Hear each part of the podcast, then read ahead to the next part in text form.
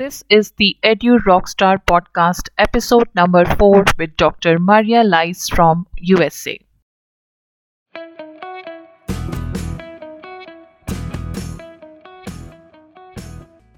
Welcome to the EduStar Talks podcast, where we invite some amazing educational rockstars who lives to inspire and loves to encourage. Hosted by an educator, facilitator, and the EdTech coach, Sonedha Sodhi. In this show, we will discuss about how educators can amplify student engagement, shake up learning, and can rock the curriculum content with 21st century skills. So if you are looking for ways to rock your class, stay tuned with us and be the never to be forgotten.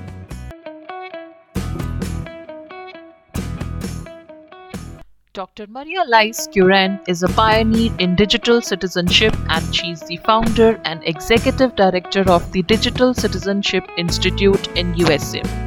She has served as an associate professor, middle school teacher, principal, and library media specialist. She co-authored DigCitKids Lessons, Learning Side by Side to Empower the educators around the world with her son, and works with school communities around the world to create positive and powerful shifts in how we engage online. Hello everyone. Today we have Dr. Marialice as our Edu Rockstar to talk about using technology with purpose, tech for good. Hello Dr. Marialice. Wish you a very happy new year from Edu Rockstar Talks and our audience. I request you to kindly introduce yourself to our audience. Well, happy new year to you. Thank you so much for inviting me to join you today. I am Marialice Curran. I am located in Connecticut in the United States, and I've worn many hats in education. I started my teaching career as a middle school teacher. I've been a middle school principal. Most recently, I was an associate professor teaching both undergraduate and graduate students in our School of Education, preparing to be teachers or they were coming for their masters. And actually, my work really in digital citizenship and how to use technology for good really started at the university. And then from the university, I branched off and I started the Digital Citizenship Institute, where we host the Digital Citizenship Summit around the world. And I know that your class was able to join us for our 6th annual this past October when we put on our 24-hour event. And so I'm really passionate about the fact that we are one world, one human race, and there are more things that make us the same than make us different. And what a wonderful opportunity to come together to solve real problems and create solutions, and then use technology to amplify, to inspire, and empower other classrooms to want to make a difference in their communities. Thank you so much for a great start. I think the increasing pressure of technology in the learning environment poses a new challenge to keep children safe in the digital world. The unprecedented development of social media and the increasing access to smartphones present a new challenge to parents and educators alike. While technology serves as a learning stimulant, the potential threats caused by excessive exposure to tech and its inappropriate content sometimes can also have a lasting harmful effects on our young learners.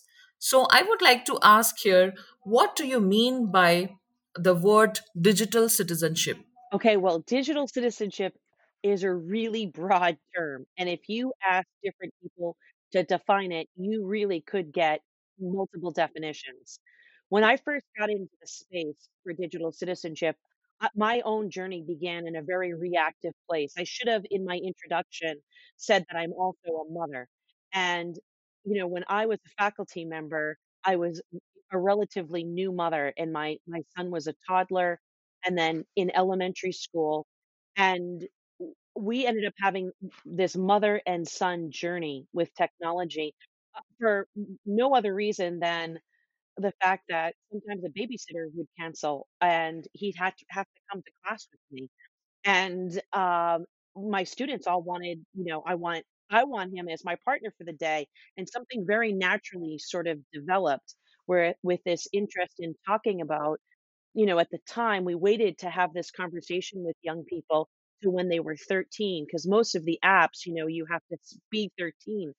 And what I really learned alongside my son was we were waiting too long to have this conversation about how to be safe online, how to be socially responsible. And so when he was, in elementary school, kindergarten, first grade, second grade, it was kind of like driver's ed, where instead of waiting until he got the keys to the car, we were having these conversations about what we needed to do to be safe online. And I can tell you here, when I grew up, we used to have, in a neighborhood, we'd call it a neighborhood watch. And if anything ever happened in the neighborhood, your friend's mom or your friend's dad would intervene, if something happened. And before you even got home, a situation would have already been resolved because of this neighborhood watch. And I even remember as a child, that you would have a plan, like as a family. And that plan would include if there was ever an emergency or if there was ever a fire, the escape route, what you would have to do, or, even things as simple if something was to happen, which neighbor, like who are those safe places to go to? And we've taken that idea when my son was young about a neighborhood watch, and we applied it to having a neighborhood watch online. That same idea of having trusted adults to help navigate situations. And so even I'm gonna even jump back a little bit more. Before driver's ed, before the keys in the car, I like to use the analogy of a bicycle. So we need to learn how to balance on a bicycle. And there's all different types of bicycles and tricycles. And there are even bikes that don't even have pedals to help, young toddlers figure out that balancing act.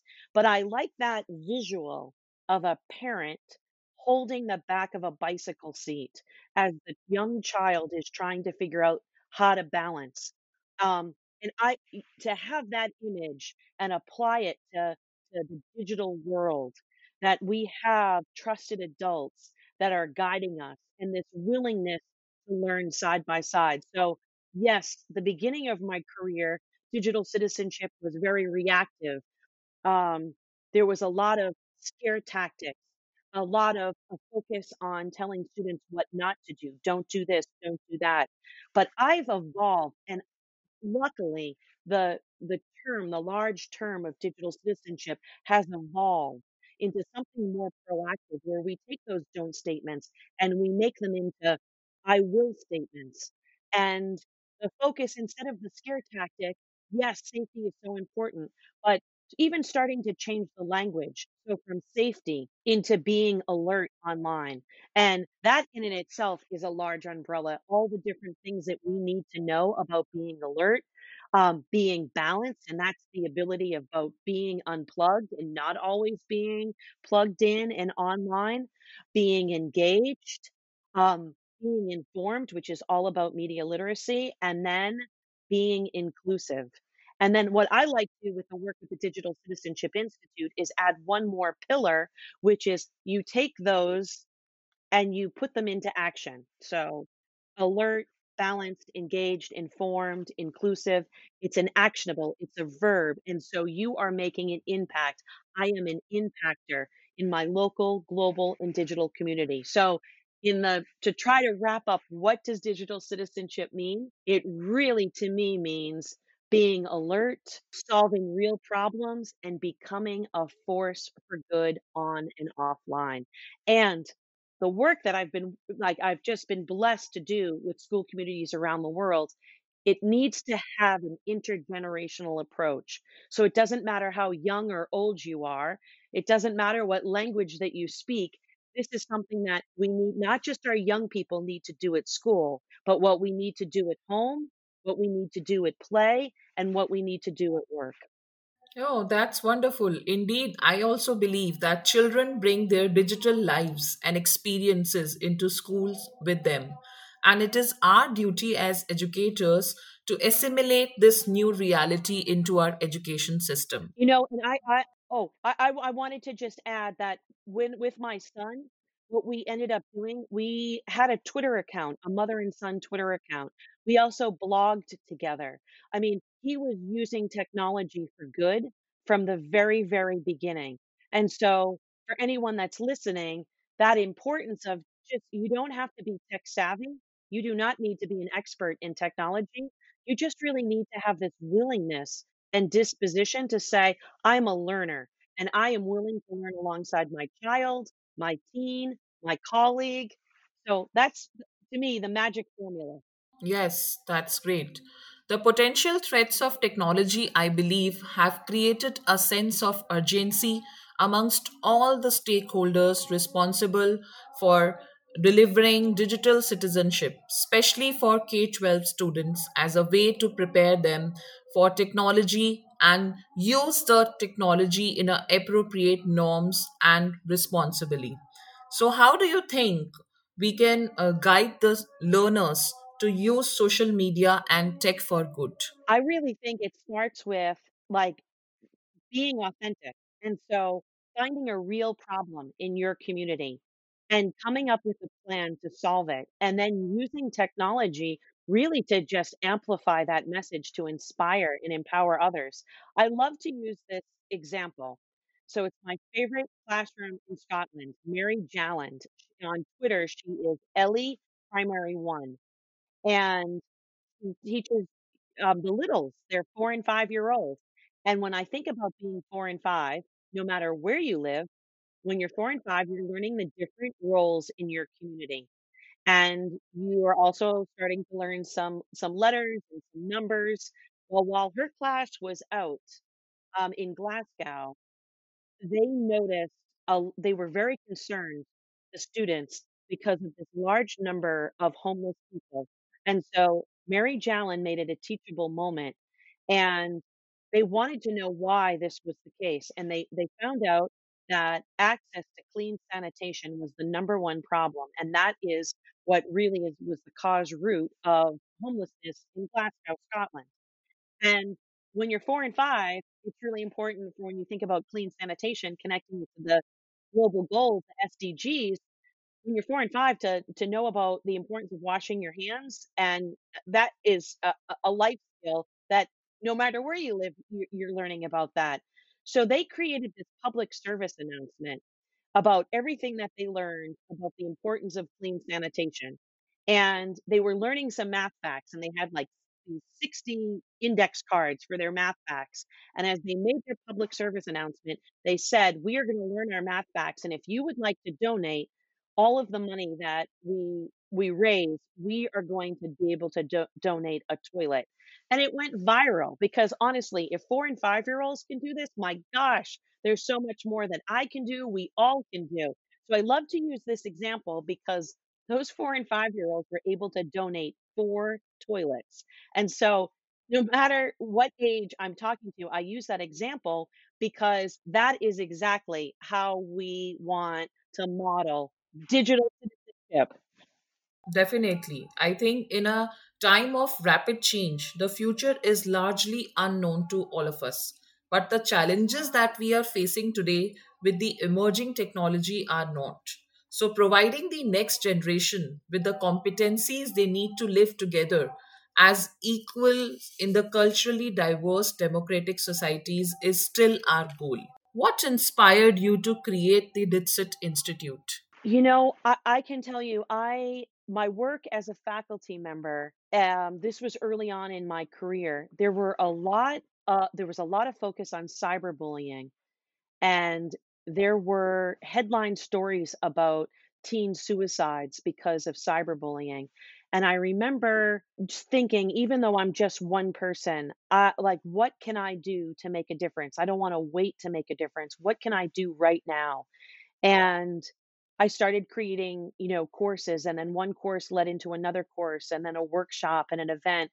And in the fall of 2011, it was a pretty pivotal point for me as an educator. I created this first year seminar course for the incoming freshmen. And a first year seminar course is really focused on building community, welcoming incoming freshmen so that they feel welcome to the university, that the first year seminar course is really an opportunity to start to do some service learning. And so the course that I created was called Pleased to Tweet You. Are you a socially responsible digital citizen? And I thought, as incoming freshmen, this would be a great course, no matter what major they were going to ultimately decide, and maybe we could come up with a solution, a student solution towards cyberbullying. And over the summer before the course started, I thought this would be great if I could get them an authentic audience. So in the summer of 2011, I blogged and I asked, would anybody like to join my college freshmen? And to make a long story short, I can tell you I heard from Cape Town, South Africa immediately. And I know how social media works, but even back then I was like, I can't believe my little blog post made it all the way to Cape Town, South Africa. But I heard from lots of different classrooms. And unfortunately, geography knows no boundaries, but time zones still make a difference. And I didn't have a lot of wiggle room on when that class could meet. I needed to stick with what the time frame for that class was because of the university. So I wasn't able to make it happen with Cape Town, South Africa, but I was able to connect with high school juniors in Birmingham, Alabama. And because of geography, my university was in Connecticut. We were never able to meet, but we used social media tools where we connected.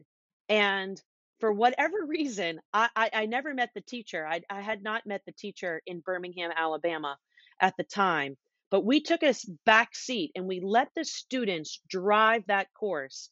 And honestly, it is the best decision I ever made, because I had thought we might have a student solution towards cyberbullying, but instead, my college freshmen and these high school juniors, they defined my definition for digital citizenship is a direct connection to this course, because they decided it was important to define what does it mean to be a citizen in the 21st century. And what they came up with was an iCitizen, so a small I and a capital C for citizen. So, we coined it the iCitizen Project, and they said, our young people need to be able to think and act. And the focus was on the action part, locally, globally, and digitally. And honestly, since 2011, that really was the beginning of starting the Institute. Although I stayed as a college professor until 2015. But the work that began working with 2B teachers and really wanting to solve some problems, which I thought was around cyberbullying, has evolved into something that I could never have even imagined. And I'm so fortunate because people like yourself, people have self-selected to say, I want to take that message, that proactive message, and I want to bring it to my community. And that's how this network, this global network, has continued to grow and build. And the focus really, I'm so proud, is about we, not me. And that, to me, if we can take that messaging to as many classrooms as possible, we have such a wonderful opportunity to really make a positive impact. In schools, at home, in the workplace, in the larger communities. Wow, that's so inspiring. I think digital citizens today have a shared responsibility to contribute to maintaining a secure online environment. I'm really touched by your story of how you started with DigCit Institute. A balance between online and offline activities is equally important for children and people of all ages, for the development of skills like empathy, observation, listening skills, cooperation strategies, which are key competencies in the digital citizenship. How do you think technology can help in enhancing the student engagement? Oh, I was a complete failure as a student in a traditional classroom. I just have always been a thinker, a learner outside the box. And so when I think about engagement, I think about what I've seen and experienced in connected classrooms, where the focus is on collaboration, starting with the collaboration within your own classroom, connecting with other classrooms within your school or within your region. But then, I mean, early on when I was a faculty member, to be able to have an experience, you know, the teachers would have to go and get some field experience, but to have a field experience like a Skype in the classroom, that I'd never experienced anything like that personally as a learner. But what a game changer. I look at what opportunities for true engagement look like right now in connected classrooms. And I want to be, I like that, that ties it back to the fact that I always want to be a learner. I want my learning curve always to be stuck in the curved position. I personally never want to get to a finish line and say, oh, put a check in the box, I did that. We're lifelong learners. And to see what technology and social media and these different platforms and tools that we are able to connect so easily and to make the engagement so powerful, I can't think of a better time to be a student or a better time to be a learner. Oh, definitely. I also believe in the same thing, that technology is just a tool in terms of getting the kids working together and motivating them. And definitely teachers should engage students by using technology. Okay, so let's talk about some of the strategies you would like to suggest to our audience today to use tech for good. Okay, I want to share this organization out of Toronto. It's called Cyber Seniors. So if you go to cyberseniors.org, it is an opportunity for students to get some volunteer hours. All of the resources are free, but I think about that idea of intergenerational learning, you know, not just something that happens in the classroom, but something that happens at home as an entire community. Again, no matter how young or old you are, I think specifically right now with this pandemic as well, what a wonderful opportunity for our young people to volunteer and help our seniors know how to, whether it's going to be grocery shopping online or downloading music or connecting through FaceTime or another way with loved ones. When people are feeling so isolated, it is an opportunity for a two-way street where it's great for our young students to be volunteers, but it's also wonderful for our seniors, and our seniors have so much more to also give to the young students as, you know, this reciprocal partnership. So that is one way that I feel like it's easy, it's free. I know that it's also available. The resources are available in Spanish and in French. It's one of my favorite resources to share. And I really hope that your listeners will watch the documentary. So cyberseniors.org, they have this documentary. I've probably played it 1,000 times. I've shared this resource anytime I get the opportunity. But when you get to the cricket part where you hear the crickets, I want you to know it never gets old. I always laugh at the crickets part because the message in their documentary is we all need a purpose. When you get up in the morning, everyone needs a purpose. And that is so true, no matter who you are or what your position is in life. We all do need that purpose. So that would be one easy thing that could be implemented into any, you know, school routine, or if any of that learning is happening at home, that a family would want to be involved. And even if they didn't want to be involved with Cyber Seniors directly, to take that idea, that concept, and apply it where you could be mentoring, you know, seniors in your own community. So that's one.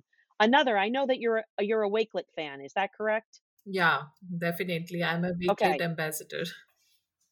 Okay. So here's another free opportunity. Have you done the student ambassador program? Yeah, 4 of my students recently became student ambassador, Wakelet student ambassador. They have completed the 6 C's challenge. Okay, you probably are going to be in agreement with me. I can't think of anything more powerful. Like, even if we didn't get anything else done with our curriculum this year and we focused on getting certified, our students certified as student ambassadors, those are life skills. That is real, authentic learning. So that is another that I have always, I feel like I'm banging my drum that I want to have more students involved because they have this opportunity to learn how to curate resources that they really are going to own their learning. I'm sure that you saw this in action with your students, that there's a change when instead of everybody's doing the same thing, the same way, rote learning, to be able to personalize the learning and to take the lead. A perfect way is to do it through the Wakelet Student Ambassador Program. So those are just two easy, simple ways to start. And then if I was going to add, just even from my own experience as both as an educator and as a mother, is that this has to be an ongoing conversation. This is not where, when you think about safety, for example, I feel like a lot of times we'd have an assembly. We'd call in an expert to come and talk at, whether they were talking at students or it was professional development for the teachers and we're talking at teachers. We really need to start to change our language. And instead of talking at anyone, we really need to create experiences where we have an opportunity to learn together, side by side. And so a lot of work that I end up doing with school communities is we put on these events where instead of calling an expert in, it's the students that are taking the lead alongside their teacher. And you invite the outside community to come and learn alongside these classrooms. And that in and itself, and even if we, because of COVID and the pandemic right now, if this isn't something we can do in person, this is definitely something that we can do online. And it would add so much value to the students that were taking the lead, as well as the outside community, having that chance to realize that learning is a two-way street and our students have so much to offer.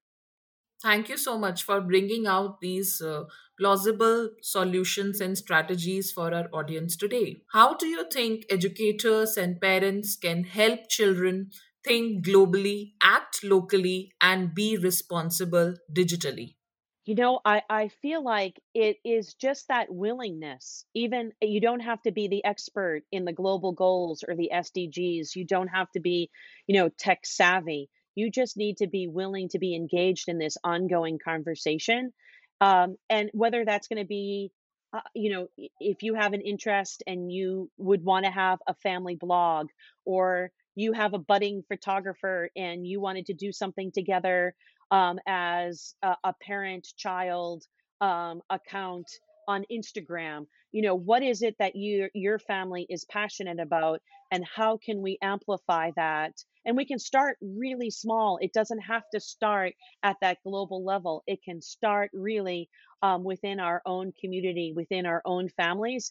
And then that will kind of just like skipping a stone in that ripple effect. It will continue to grow and have a positive impact and grow into something that can be something like that example of twinning, donating those toilets in the community in Scotland, a project like that. But it really is looking at solving problems and being part of the change, right? You want to be part of the solution. You don't want to be part of the problem. And we want to do this collectively together. Okay, that's awesome. Well, what last message you would like to share with our audience today? I think that the message is, and I feel like I say this a lot, is that it is a journey. And I'm the first one to admit that I am not tech savvy. I was the faculty member on record for the EdTech program. And I can tell you, if you were enrolled in my course on the first day, you usually get the syllabus. I never gave out a syllabus, which made people uncomfortable. But when you give out a syllabus on the first night, everybody is looking at the due dates. When are things due? They're not even listening to you. So I never gave out a syllabus. And then by the time I did send the syllabus, I would say, this is the general idea of what we're covering, but I am going to meet individually and we are going to personalize this learning experience because this is not a one size fits all. You need to meet people where they are at their comfort level, and you need to help to move them forward. So everybody starts, especially with technology, everybody's comfort level is different. So your start is different and your end is different. And as long as you are willing to move forward, whatever that might be, inch by inch, step by step, each moment forward is a moment that is continuing your learning process. And that's really all that, if we can do that, then that might be the magic formula right there, is just that willingness to say, okay, it doesn't have to look like everybody else.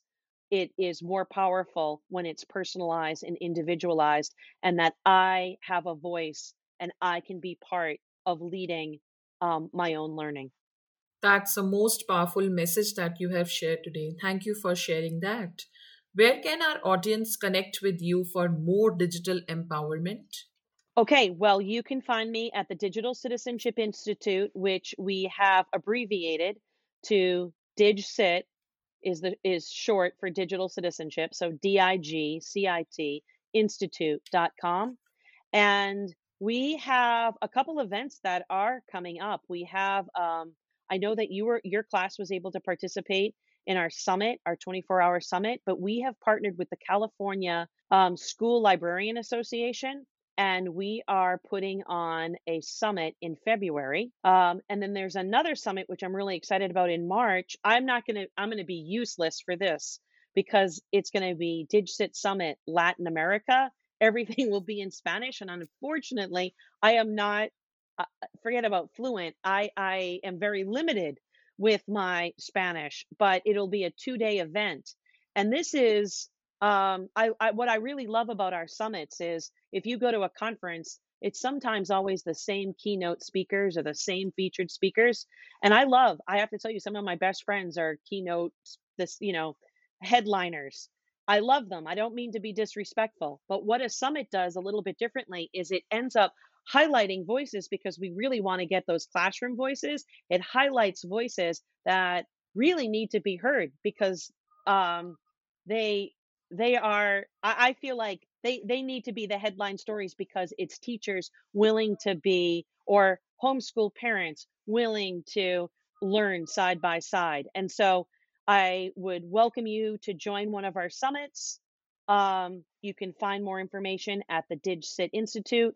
We just launched, and I'm so happy that you are a part of it. We have just launched our first global impactor cohort.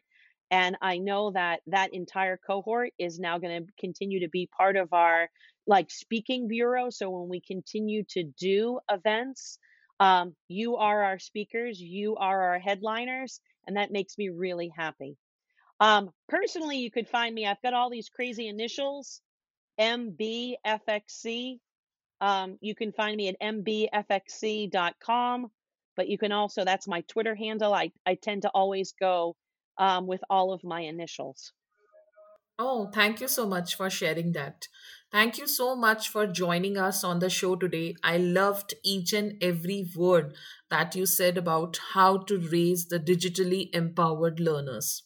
And thank you for setting aside your precious time to be my guest today. You are an edu rock star, and I really appreciate all your efforts and dedication towards raising digitally empowered kids and youth for the taking actions not only locally but also globally. Thank you once again for joining us, and have a nice day. Thank you so much for having me. You have just listened to the Edu Rockstar Talks podcast with your host Sumedha Sodhi. Subscribe to the podcast on your favorite platform. Head over to subscribe, rate, and leave a review for us. It is very much appreciated. Do not forget to join us next week for another exciting episode. Thank you for listening to us, and we will never be forgotten.